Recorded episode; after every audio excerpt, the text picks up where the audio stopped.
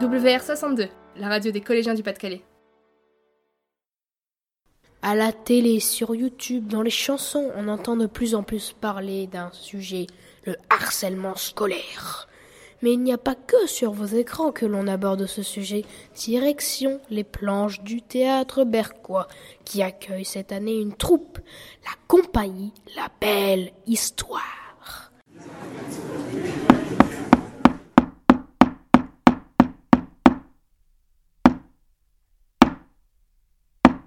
Nous avons eu la chance de participer à la préparation du projet.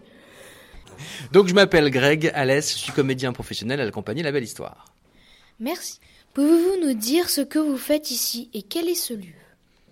Eh bien, euh, je suis venu faire ce qu'on appelle donc l'étape éponge, qui permet de d'écrire un spectacle qui aura lieu le vingt et un janvier. Et euh, l'idée, c'est de récolter le plus possible de témoignages pour pouvoir écrire une histoire qui soit le plus proche possible des réalités. Pourquoi utiliser le théâtre pour parler du harcèlement ? Alors parce que c'est un outil qui fonctionne bien, parce qu'en fait on, on permet de faire ce qu'on a fait, ce qu'on appelle un effet miroir, c'est-à-dire que euh, vous allez voir sur scène des personnages qui vous ressemblent et vous allez pouvoir ensuite libérer la parole en parlant des personnages, en parlant de soi à travers les personnages. Et puis ça permet aussi de l'aborder avec un peu d'humour, ce qui n'est pas négligeable pour des situations même qui sont parfois dramatiques. Donc on vient d'assister à la pièce qui a été écrite entre le travail d'éponge et la, et la représentation. Comment se passe le travail d'écriture ? Donc Greg a fait l'éponge, ensuite il nous restitue euh, ce qu'il a entendu à l'éponge, et de là on, euh, on fait l'écriture. L'écriture dure une heure et demie, quelque chose une comme heure, ça, ouais. une, deux heures.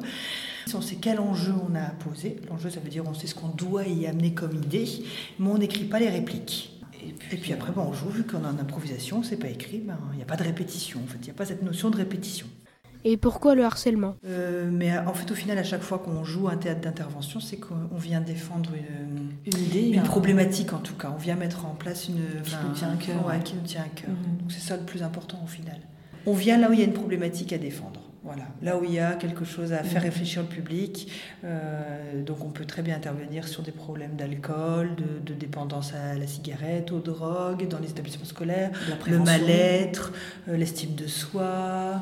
Euh, voilà, mais en fait, s'il y a un problème de harcèlement dans un établissement scolaire et si l'établissement souhaite faire réfléchir ses élèves sur cette thématique, eh bien on vient. On n'est qu'un maillon de la chaîne, on est, au, on est à votre service en fait. Ou qu'est-ce que vous diriez à des collégiens pour leur donner envie d'aller au théâtre ? Je pense qu'il faut oser, effectivement, il y a une démarche à faire.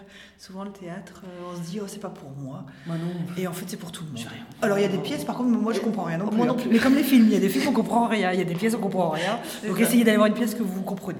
Et que vous avez envie. Allez-y, soyez curieux. Mais il y a des pièces où vous n'allez rien comprendre. Merci à tous. Nous voyons ici que nous avons tous un rôle à jouer. Finalement, le monde entier est un peu un théâtre.